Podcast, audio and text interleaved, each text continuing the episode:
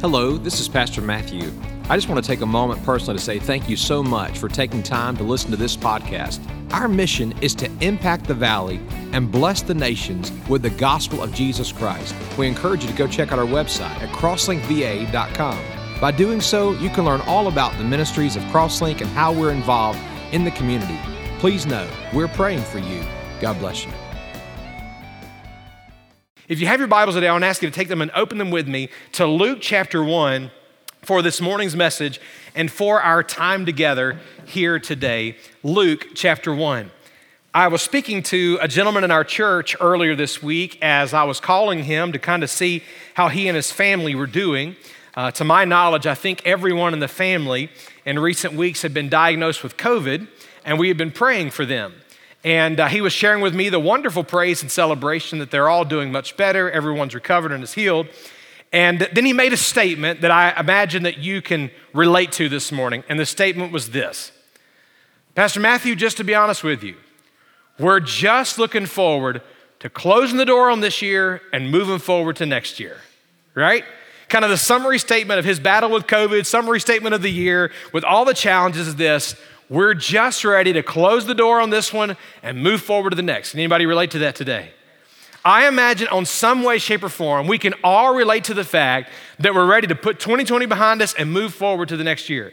This year, uh, unlike for most of us, many any other, has been a year of so many challenges and difficulties. It has been absolutely exhausting. It seems like at everywhere we've turned and at every moment along the way, we've dealt with bad news.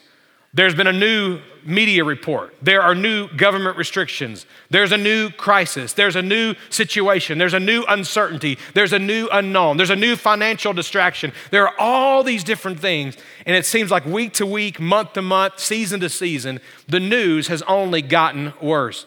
I was thinking about that over this week and last week for that matter, and thinking about some of the headlines that we have learned in the news this week. Whether you like them or dislike them, agree or disagree, these are some of the headlines that have come out. Some of them are a bit lighthearted, but for example, in January, the headline began the year with these words tensions between US and Iran increase. For many people, that was a cause for concern and anxiety as tensions occurred between our countries. In February, the headline was simply this President Trump is acquitted. Of course, in the impeachment process, and those charges, of course, failed, but that was what the case was in February. In March, we learned the headline that the coronavirus spreads. We thought that was news at the time. We now know it was already spreading in parts of the country, but that was the headline in March. In March again, the headline was that the government imposes mandatory restrictions. And of course, we began to hear the stay at home orders, and we went from 100 people to 50 people to 25 people to 10 in social gatherings. In March again, we learned that the stock market crashed amid the pandemic. And many of us, in the context of our retirement funds, we felt the pain of that and will probably be feeling it for a while, but we understood that headline in March. In April, the headline was that toilet paper shortage causes a messy situation. There's a lot of words I thought about besides messy, but messy was the good church word to use this morning. In May, the headline was that protests fill the streets nationwide.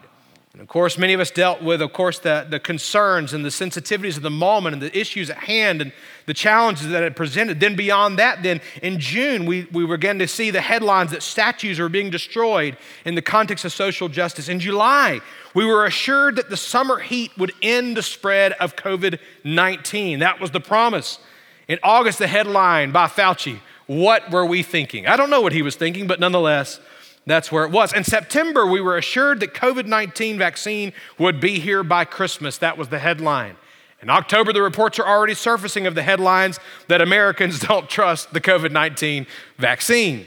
In November, Thanksgiving traditions we learned were canceled. And many of them, of course, especially in California, were given major penalties if they were to meet and gather in groups of more than 10. And I've never seen so many pictures of a turkey wearing a mask. It's ridiculous. But nonetheless, that's what it was. In December, maybe the headline should be uh, simply a question Will this ever end, right? Now, I'm being a little bit sarcastic and kind of tongue in cheeky, if you will, but I think you get the point. This has been a heavy year. It's been a year in which it seems that week to week and news to news that it's been discouraging and disheartening. It's been difficult and even depressing. It's been overwhelming. This year, in a season unlike any other, there have been more divisions in the context of the church, more challenges in the context of relationships, in the home, and in marriages than unlike anything I've ever seen before. The context of merely just the crisis alone in our personal lives that come many times as a result of the stress and all the challenges that are there is, is, is kind of overwhelming. Then you add to that the financial complications of the season in which we live and many uncertainties of what's going to happen here and what's going to happen with this job and what's going to happen for my family. Then beyond that, you've got a pandemic and you've got a, a virus, and, and, we're wondering about the vaccine and is there a cure? And then on top of that, you've got the government dealing with all these restrictions, saying you can and you can't, and all, all of it's a bit overwhelming. Believe it or not, I, God understands the broken world in which we live. In fact, the reason why God commanded Adam and Eve in the Garden of Eden not to sin was so they could enjoy perfect fellowship and relationship with Him. But also, God knew that when sin entered the world, death and disease and brokenness of all sorts would enter the world. In fact, I would suggest to you this morning that we've experienced the brokenness of humanity and the flawed nature of ourselves and of this world in a, what's the word? In an unprecedented way this year. And yet, in the midst of the darkness, in the midst of all the difficulty, I believe what God wants us to see this morning and throughout this season is this there is good news. There's good news in spite of a pandemic. There's good news in spite of the political unrest. There's good news in spite of all the pain and all the challenges and all the questions and all the uncertainties and all the brokenness. There's good news today. And I want you to know it's not news of a vaccine. It's not news of a, financial situation. It's not news of Christmas traditions. It's not news of political issues. No, it is news that has been established for all eternity. And that is that God has made a way for you and I to know Him. God has made a way for you and I to have a peace that passes all human understanding.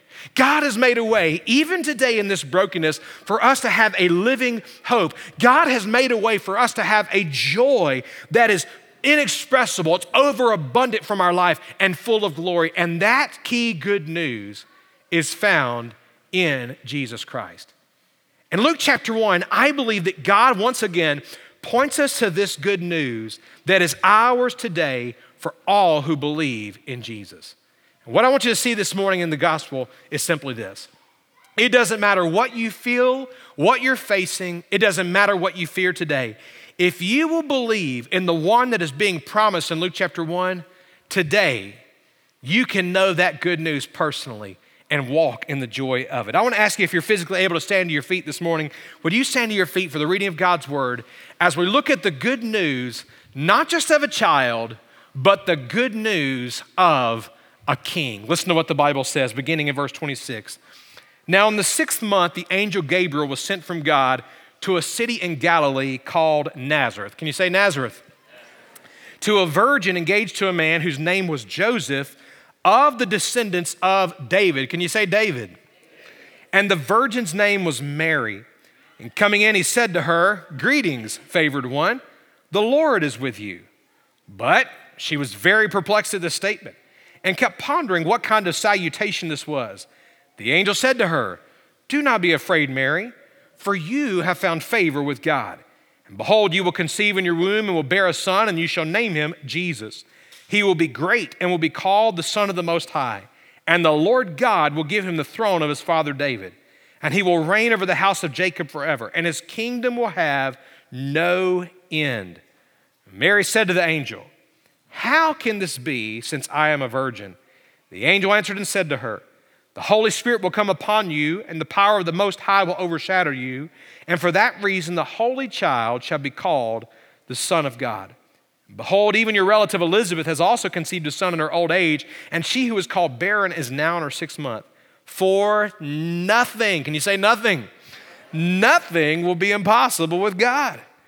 I love Mary's response. She said, Behold, the bondslave, the servant of the Lord. May it be done to me according to your word. And the angel departed from her. Let's pray together.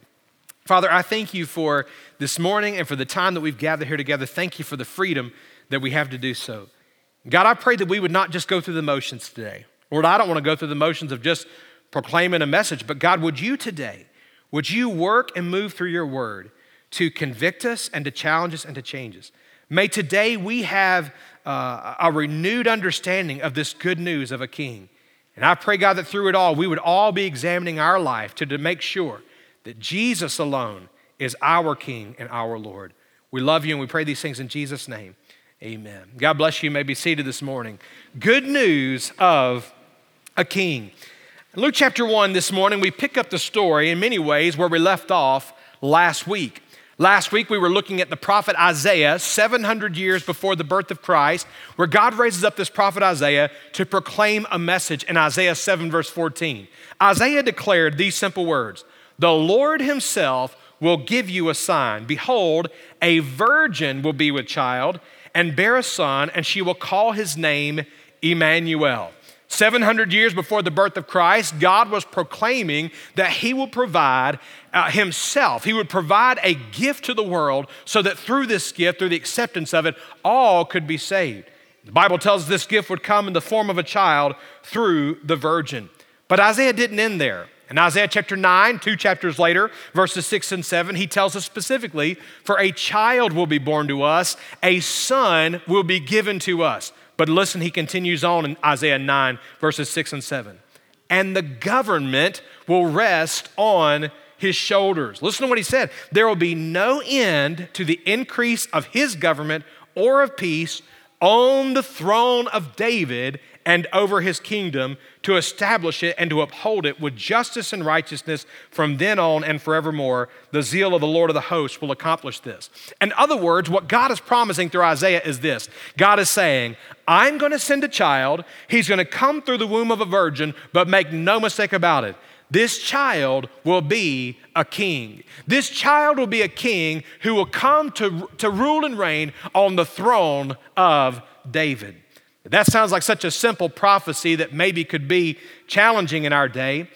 But believe it or not, in Luke chapter 1, when the angel gives the message to Mary, the angel begins to reveal that the child that is to be born in her is the fulfillment of what was promised over 700 years before the birth of Christ. Now, to help us understand that this morning, I think it helps us to have some context.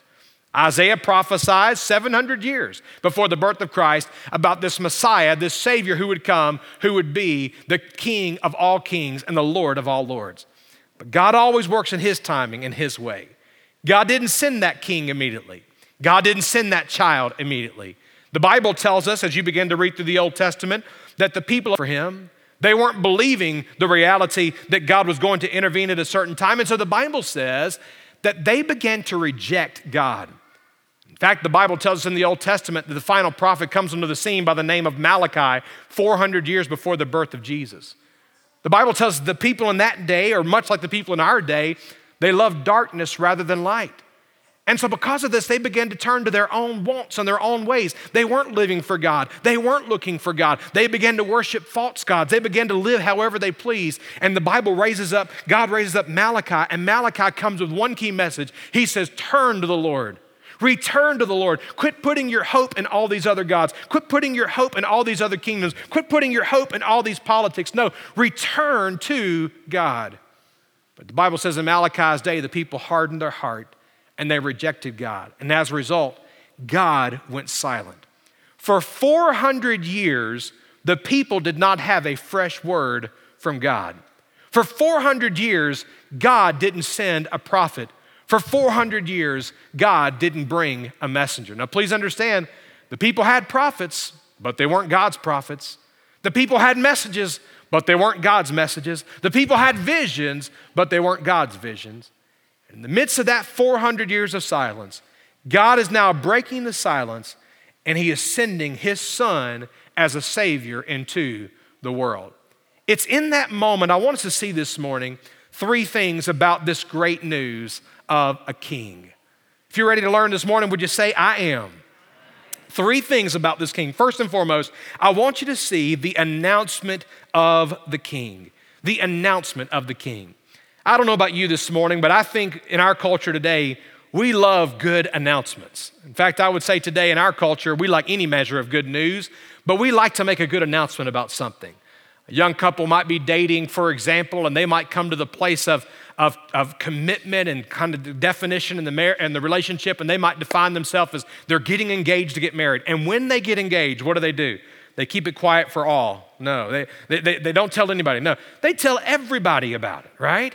In fact, oftentimes there's so much excitement, even in that context. A, a young bride to be will come up to me. She won't even tell me. She'll just show me, show me her hand, and by the ring, I'll understand what's happening at the moment. She's announcing the good news.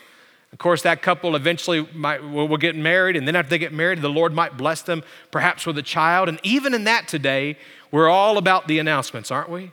Who would have ever thought, for example, that a gender reveal party would be such a thing, okay? It's amazing. I, mean, I've been a pastor long enough now to know that, you know, it used to just be, hey, we're expecting, it's exciting, you know, there's a celebration there. But now, now to make sure that we're announcing whether it's a boy or a girl, I mean, everything from airplane banners to confetti to donuts to food coloring. And I mean, I've seen people shoot balloons with BB guns, you know, and whatever thing comes out, it's a boy or a girl. We have all these different things to make these glorious, grand announcements. And we have this incredible tool called social media to make sure that nobody misses the message, okay?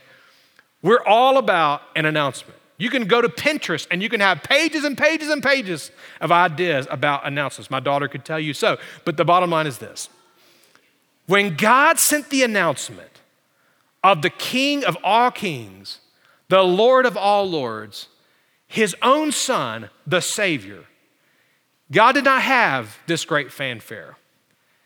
God acted in the most humble, modest, and meek of ways by sending the message privately through an angel to Mary.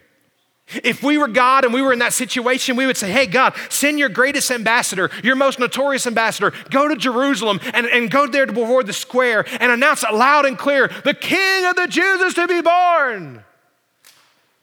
But God had a specific plan to accomplish, a specific promise to fulfill. I want to remind us this morning that the Bible tells us in the book of Isaiah a wonderful word of truth. In Isaiah chapter 55, verses 8 through 11, it says this God says, For my thoughts are not your thoughts, nor are your ways my ways, declares the Lord. For as the heavens are higher than the earth, so are my ways higher than your ways, and my thoughts than your thoughts. Listen to this. For as the rain and the snow come down from heaven and do not return there without watering the earth and making it bear and sprout, and furnishing seed to the sower and bread to the eater, so will my word be which goes forth from my mouth. It will not return to me empty without accomplishing what I desire and without succeeding in the matter for which I sent it. In other words, God is always working to fulfill his promises and accomplish his plan. God had a reason for announcing the birth of Christ in this way. The Bible tells us here in Luke chapter 1 that God sends the messenger, the angel Gabriel, to Mary. The Bible says that he goes to Mary. He finds specifically that Mary is from Nazareth. Now, please understand, in the eyes of the world, this would make no sense at all. Mary was a young lady, a common, ordinary girl from the most, un, most, most common and ordinary, frankly, kind of looked down upon city in Nazareth. Nazareth was not a great place to be from. They had no thriving industry. They weren't known for their wealth and their economy. They weren't known for their education system and being the elite of society. There were no government or political leaders coming through Nazareth. Nazareth was like, in that land, the poor of the poors. In a land where there are many haves and many have nots, Nazareth was on the bottom of the totem pole of the have nots. And, and we know today that scholars will say that the, the population of Nazareth was like two to 400 people. Now, now, I don't know the population of Singers Glen and Dayton and some of these areas, but I'm telling you, Nazareth was low, low, low in the process of that. A very, very, very, very small town. And the Bible says, though, in the midst of that, God had a plan and a purpose. Nazareth was so despised in that day that Nathanael says of Nazareth in John chapter 1, verse 46, he says, Can any good thing come out of Nazareth? Well, glad you asked, Nathanael, because God's about to do something extraordinary through Nazareth. There are many people who will read Luke chapter 1, and frankly, they'll get so caught up in Mary and so caught up in, in the fact that the Bible says that she was a, virgin, so caught up in the fact that she was the favored one, that they'll begin to deify her, they'll begin to worship her, they'll begin to even pray to her. But please understand, there's only one hero in the Bible, and that's Jesus. The, the, emphasis here is not on Mary, the emphasis here is on the message about the one that would be conceived in her womb. When the Bible tells us that she was perplexed at that statement, calling her the favored one, the reason she was perplexed is because of this. She knew that she was unworthy of such a greeting. In other words, Mary's not saying here that she's perfect. In fact, the bottom line is, is that yes, while she was a virgin, and yes, she did not know a man, and yes, she was pure in that moment, the fact is there were many virgins in Israel. The fact is, there are many, any number of women that God could have chosen in that moment, but the fact is that God chose her. The significance of the message is about who it is, not who it is to. So, in that moment, we begin to see something about this announcement, and that is simply that God sent this announcement in the most simple ways to the most simple woman in the most insignificant city possible. So, Pastor, why is that important? It's important because I think sometimes we need to be reminded of how we relate to that. Though we aren't in Mary's shoes, there are many times we might feel unworthy. There are many times that God might be calling us to a place of obedience. God might be calling us to a place of trust and surrender to Him. God might be looking at us and saying, Listen, I want you to do this. God might be calling us to serve in some capacity. God might be calling us to bless. God might be calling us to something that seems completely extraordinary and completely we're incapable of doing. But it's in that moment that I believe God is wanting us to see it is not about our worthiness, it's simply about His will. It's not about what we bring to the table. Mary was just a simple, ordinary girl. The Bible doesn't tell us about any gifts, any skills, any knowledge, any resources, any experience, nothing. She simply brought a willingness to hear and to honor God. I want to remind us this morning, in the context of Scripture, that oftentimes God uses unlikely people for extraordinary purposes if we will but be willing to trust Him and obey. Mary, I imagine, felt like an unlikely person like Peter the fisherman, like Matthew the tax collector, like Saul the murderer, like you and I. God takes that which is common and ordinary and does extraordinary things when we respond by faith. But I want you to see the second thing is not only the announcement of the king, but I want us to park here for a moment. I want us to see the anticipation of this king. The announcement of the king is simple. Gabriel goes to Mary and says, Mary, you have found favor with God. You will conceive in your womb and bear a son, and you shall name him Jesus. Now, at that statement, it, it, would, I mean, beyond seeing an angel, hello, this would have kind of captured Mary's attention. The child in you, the child that you're going to birth, the child that you're going to deliver, you're going to name him Jesus. The name Jesus literally means the Lord our salvation or God saves. In other words, Mary, I want you to know loud and clear that God has something extraordinary that He is doing in and through your life right now. God has something amazing because this one that's to be born of you, He's a Savior. That would have immediately caught our attention. But in that, the, angel, the angel begins to say several other things that point us, I believe, to the fact that Jesus alone is this anticipated king. Now, I understand this morning, or believe that most of us understand uh, the idea of anticipation, right? There are things probably about this season that you anticipate and look forward to. How many of you in your house or in your family growing up or in your house now, you have certain traditions or things that you do that you look forward to this time of year? Anybody like that? I imagine most of us in some way, shape, or form have things we look forward to. I greatly anticipate this time of year because I enjoy not only the ministry setting of life, but I enjoy my family.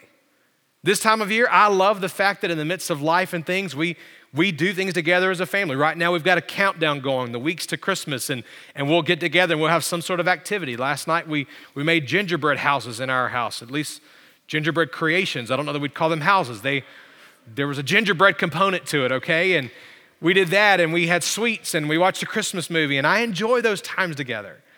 Um, I, I, look forward. I know this might sound funny, but the last Sunday of the year for us, I, We'll have services, Lord willing, here on December the 27th. And when that Sunday is over, I will have a week away, a week off, just to be with my family. Can I just tell you, I'm really, really, really looking forward to that this year, okay? Don't call me after the 27th. I'm just, I'm kidding, I'm kidding. We anticipate things. Nowhere do we probably see that more clearly than in the life of a child, especially at this time of year. There's something about a child that they, they are, they're looking for Christmas. There's a wonder about it. There's a longing for it. And it doesn't matter how young or even sometimes how old, there's a, an excitement about Christmas being here. My youngest daughter, Lane, is just about tells me every single day exactly how many days it is till Christmas, right? And she's 10. After the service today, I went outside and I was saying goodbye to people in the early service and hello to people coming in. And I was talking with someone, and as I did, I, I felt this tugging at my leg, and I looked down, and it's a, it, was, it was one of our members' little girl.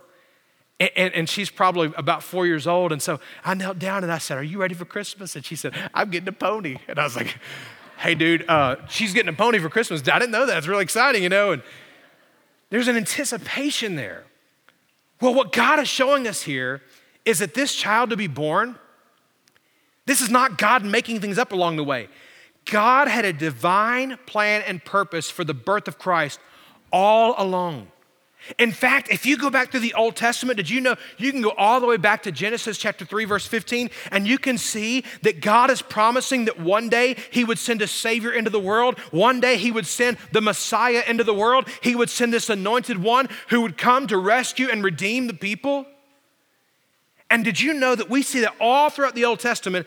And in these simple words, verses 31, 32, and 33, the angel declares to Mary, the long anticipated, awaited child is the one that is to be born in you.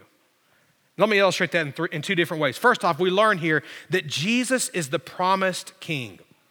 He's the promised king. The angel says this, Gabriel does. He says, first off, he will be great. Jesus will be great. Anybody testify to the fact that Jesus is great?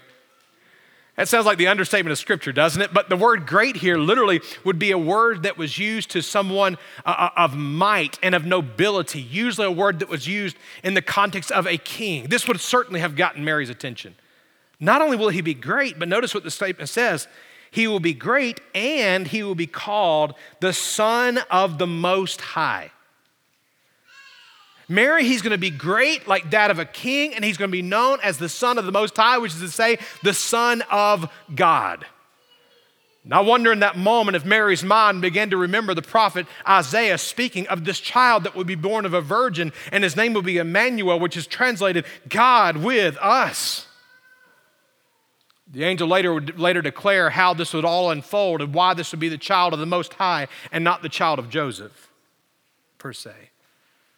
But there's a third thing, and I want us to park here for a moment, and that is when we look at this statement in verse 32 and the Lord God will give him the throne of his father David. Now, who sits on a throne? A king sits on a throne. The Lord God will give your child, this child to be born of you, the throne of his father David. What in the world does that mean? I mean, think about that for a moment. We know that this child to be born of her was Jesus. Jesus is the Son of God, right? For God so loved the world that he gave his only begotten Son, that whoever believes in him will not perish but will have eternal life. Jesus is the Son of God. From man's perspective, many recognize Jesus as the son of Joseph because he was largely adopted as the son of Joseph. Joseph raised him as his own.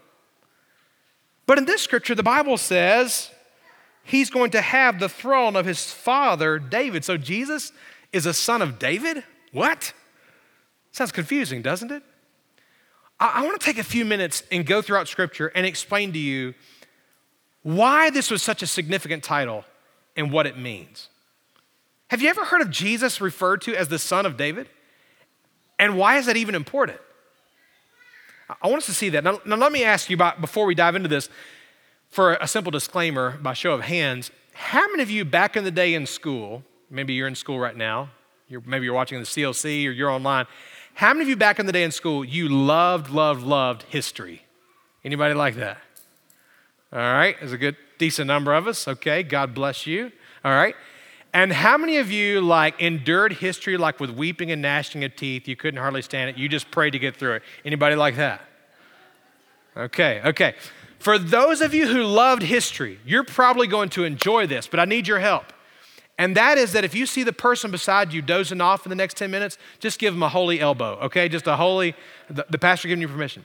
For those of you that's hard to focus on history, I want to ask you to give me 10 minutes. 10 minutes to try to explain what God is showing us here in this text. And I hope in that you'll come to understand what the Son of David means and why it's important that Jesus is the fulfillment of that. The fact is, there are many people today who are still looking for the Son of David, and they dismiss the fact that Jesus himself was and is the Son of David. Why is that important? The title Son of David is a messianic title.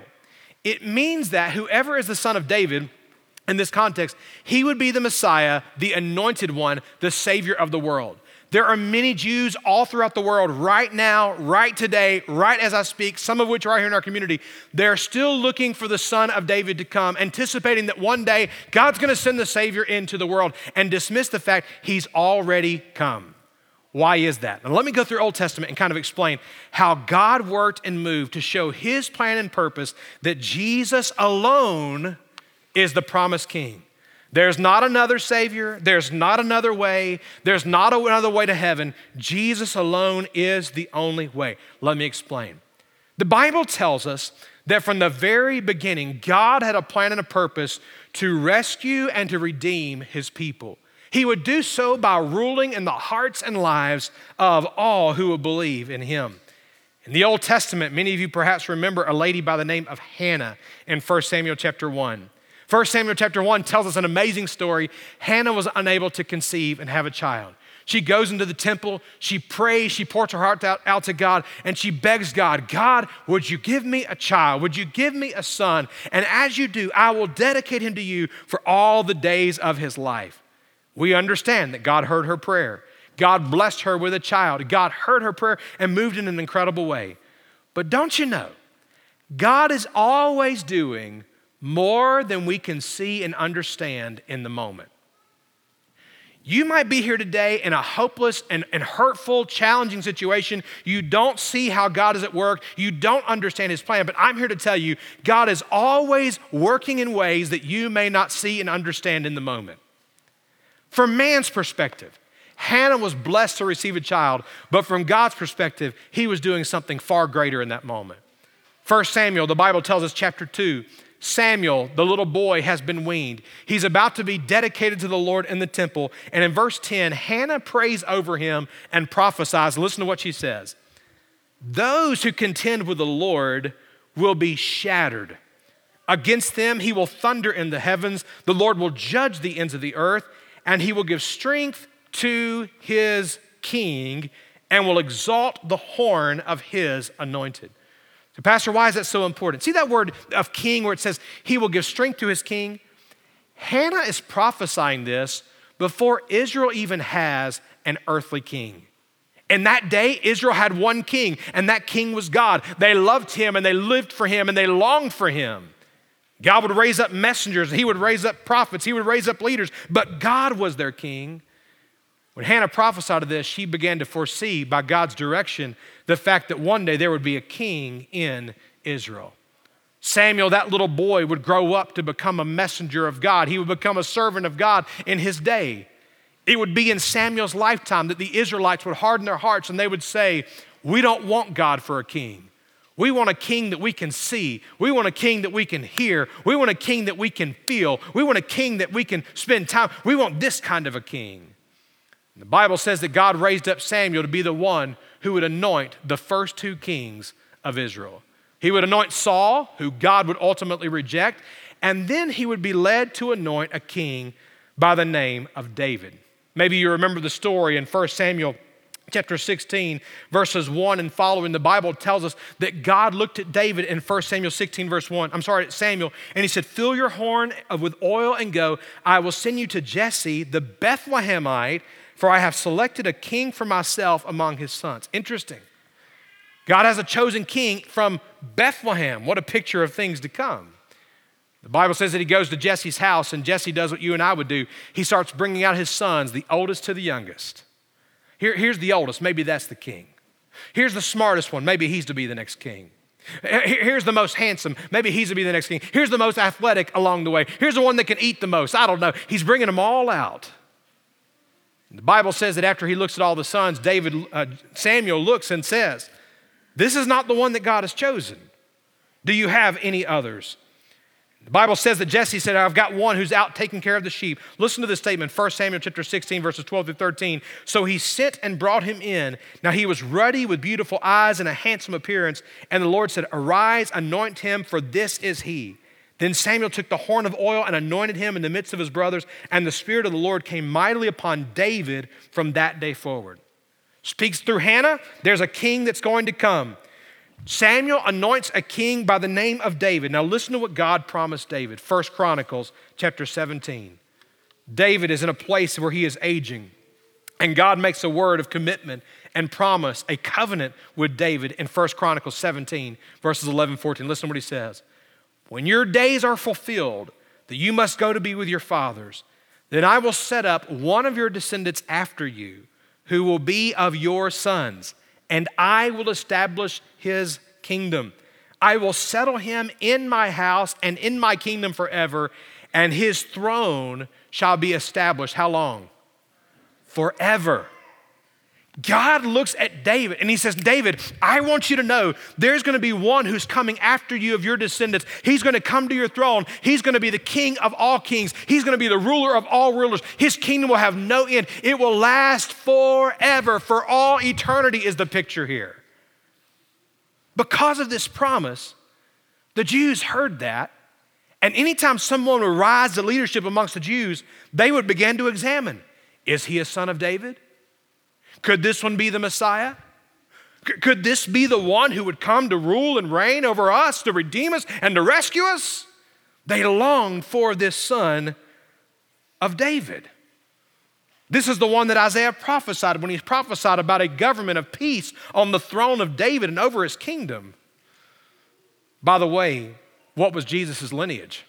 Go read this week, this week Matthew chapter 1 and Luke chapter 1. Study the lineage of Jesus, and you'll find the lineage from Abraham, Isaac, and Jacob, all the way down to David, Solomon, and Uzziah. And then comes to verse 16.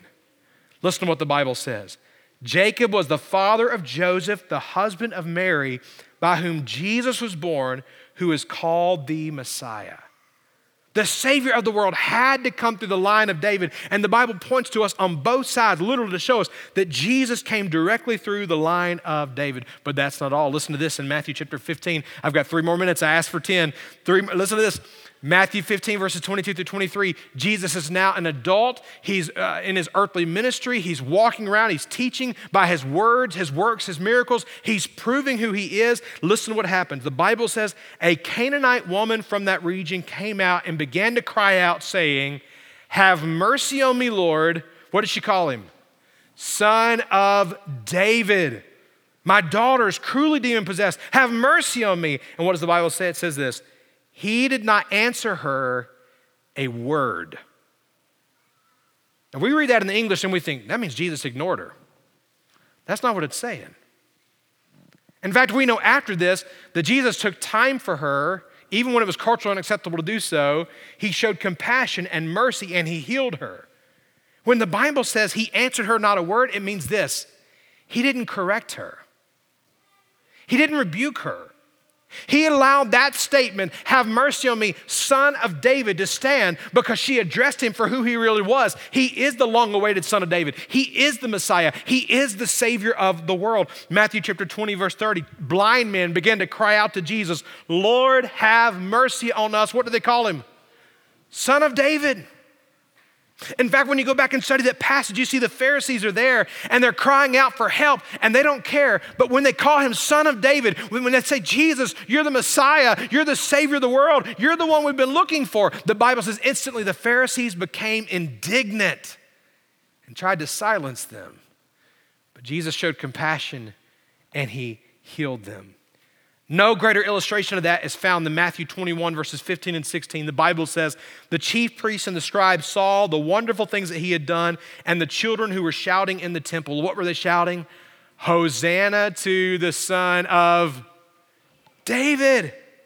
And they became indignant and said to him, Do you hear what these children are saying? Jesus, do you not hear? They're calling you the Savior of the world. They're calling you the Messiah, the one who's come to rescue and redeem the people. Do you not hear this? And Jesus said to them, Yes, I hear it. Have you never read? Out of the mouth of infants and nursing babes, you have prepared praise for yourself. The King James says it best Have you not heard out of the mouth of babes that literally the Father has perfected praise for himself. In other words, when these children were crying out, Hosanna to the Son of David, they were declaring praises to the Savior of all the world. And Jesus says, Praise is perfected. The highest level of praise that can exist is to accept me for who I am. I am the way, I am the truth, I am the life, I am the Savior of the world. In other words, all the Old Testament prophecies, all of them are coming to a place of fulfillment in one person and one person only, and his name is Jesus Christ, the Son of God and the Son of David. He is the promised king. But secondly, he is the permanent king. Notice what the angel said in Luke chapter 1. He will reign over the house of Jacob forever, and his kingdom will have no end. He will reign over this throne forever, and his kingdom will have no end. Of course, when Jesus came to this earth the first time, he came in the most in the manger. He came so meekly, and yet at the same time, he came for the express purpose of serving and giving his life for you and for me. But for that very reason, many of the Jews rejected him. They dismissed him. They dismissed the fact that he claimed to be the Messiah because he was not the type of king they were looking for. He didn't, he didn't have a, the Bible tells us that literally his kingdom was not of this world. They wanted somebody to come with power and authority and military might and someone with all the wealth, so to speak, that they could see. They were expecting that type of king. They would look at Jesus and say, Jesus is not my king. But you know what's amazing is this it doesn't matter how greatly we try to dismiss him, it doesn't matter how loudly we deny him. There is nothing that we can do to change the fact that Jesus alone is the King of all kings and the Lord of all lords. Many Jews will reject the fact that Jesus is king, frankly, because in doing so, it means that they will have to admit that they crucified their king. But the fact is this even when Jesus stood before the, the Roman governor Pilate, Pilate saw no offense in him. He saw nothing that he did wrong. He saw absolutely no reason to condemn him to death. And yet, because the Jews were crying, Crucify him, crucify him, crucify him, he sentenced him to death, but he did so with an inscription above his head. What did it say? It didn't matter how bad they rejected him, God had already declared it. The statement was this this is the king of the Jews. This is the king of the Jews. Jesus came to establish a heavenly kingdom that will one day result in a kingdom here on this earth. But the Bible says in Matthew chapter 4, verse 17, did you know that even today, right here today, we can be a part of this great kingdom of God? Right here today, we can be a part of knowing that heaven is our home. Right here today, we can know we're going to be a part of that reign when He comes to rule and reign on this earth. But the Bible tells us in Matthew chapter 4, verse 17, exactly how. The Bible says that when Jesus first came, he came with a simple, clear message, and that was this Repent, for the kingdom of heaven is at hand. When you and I believe in who Jesus is and we repent of our sin, we get to experience the joy of knowing that we're forgiven, the joy of knowing that we're saved, and the incredible wonder that we get to be a part of the kingdom of God. Jesus is King of kings and Lord of lords. The first time he arrived as a humble baby through a humble womb and was laid in a humble manger. But the next time he comes, he will come back as King of kings and Lord of all lords. Revelations 11 15 says it this way Then the seventh angel sounded, and there were loud voices in heaven saying, The kingdom of the world has become the kingdom of our Lord and of his Christ, and he will reign forever and ever. And all God's people said, Amen. I want to tell you the last thing, and we'll close our message this morning, and that is this the announcement of the king Jesus is coming. The anticipation of the king. He is the long awaited Messiah, the son of David, the Savior of all the world. He alone is this. But finally, I want you to see the acceptance of the king.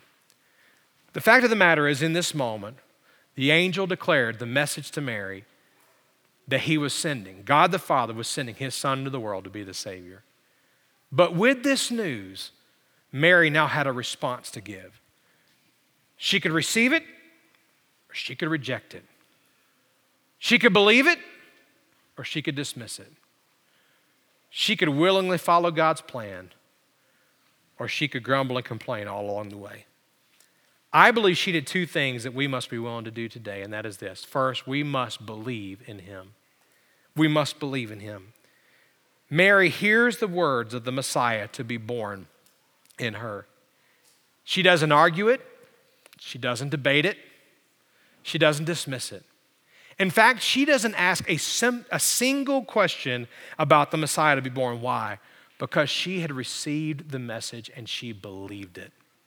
She believed that news. In fact, the Bible tells us that the angel looked at her and said, Listen, God is doing this incredible thing. And even your relative Elizabeth, even her who was called barren, she's pregnant and she's been pregnant for six months. For nothing will be impossible with God. He can do all things. And at that, Mary believed that God could bring the Savior of the world through her womb.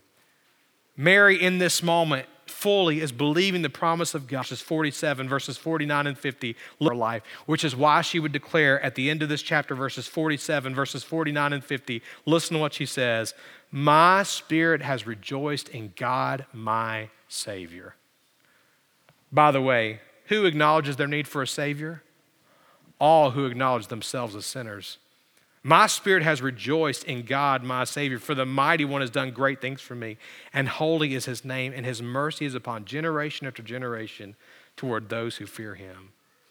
Mary understood that she was receiving and experiencing the mercy and the grace of God. But secondly, not only did she believed in him, she surrendered to his will. She didn't resist what God was doing. The Bible says she responded in verse 38 Behold, the bondslave of the Lord May it be done to me according to your word. She heard what the angel said. She knew what God's will was in the moment. And even though his will was associated with joy, frankly, there were going to be some challenges along the way. I don't know if she was thinking through all the details in that moment, but no doubt she was about to soon face some criticism. No doubt, as she would become pregnant and there wouldn't be a lot of explanation, there would be a lot of ridicule, there'd be a lot of rejection. Even Joseph, her husband to be, there would be skepticism and doubt on his heart. She was going to go through all sorts of challenges along the way, even to the point that Jesus would die on the cross for the sins of the world and a sword would pierce her own heart in that context. And yet, still in that moment, she looked at the cost of obedience, knowing that God's will is always best. She said, May it be to me, the bondslave, the servant of the Lord. You know, this morning, the good news is still the good news. Jesus came to make a way so that you and I could be saved.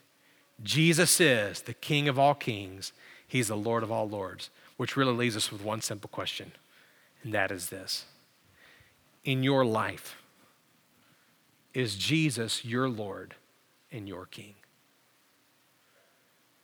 Fact is, frankly, it's easy to live in Bible Belt America and put on an outward appearance of knowing and loving Jesus, but really know nothing of a relationship with Him. My hope and encouragement for us today is this is to make sure in our lives that we have truly put our faith in Jesus Christ as Lord and Savior and experienced the gift of God's salvation. I, I urge you this morning so many times in our life, we get distracted by all the different pursuits of this world, all the different things going on in the world. And I believe what God is calling us to do is this to make sure that we personally have believed that message, believed in Jesus Christ as our Lord and Savior. If you haven't done that today, I invite you to do so. But secondly, if you know Jesus as your Lord and Savior, my hope and prayer for us today is that we will respond to King Jesus in the same way that Mary responded. And we would say to Jesus, Let it be to me according to your word. Whatever it is you would call me to do, whatever you'd have me to do, however you'd have me to serve, however you'd have me to, to minister, wherever you'd have me to go, whatever you'd have me to give, whatever you'd have me to do, let it be to me according to your word. If Jesus is truly the king of our life, we will say nothing else but an attitude of surrender and devotion to the Lord. Let's pray together. Father, I thank you for this morning and for this time together. Thank you for the ways that you're speaking to our heart and life. Thank you for the reminder that Jesus is indeed the only Savior of the world. He is the long awaited Messiah. God, I pray today that if there's anyone listening online or even watching or even sitting here right now, God, that, it's, that has not come to that conviction. Father, I pray that today, right now, would be their day of salvation where they confess Jesus Christ to be their Lord and Savior. God, I pray for those of us who are saved. Thank you for your grace and your mercy in our life. I pray, God, that we would be faithful to respond to you uh, by faith, that we would not just come to saving faith, but every single day we would live by faith, looking to you and trusting you. God, I pray in that, whatever it is that you lead us to do, that we'd be faithful and we'd be obedient to your leading. God, I pray for that in Jesus' name. Have your way in our hearts and lives right now in this moment. Thank you so much for taking time to listen to this podcast. We encourage you to come and join us right here on our campus. We're located right next to the county fairgrounds here in Harrisonburg, Virginia. If you have any questions about the church, any question about the message, feel free to email us or call us and let us know. And we look forward to seeing you soon. God bless you.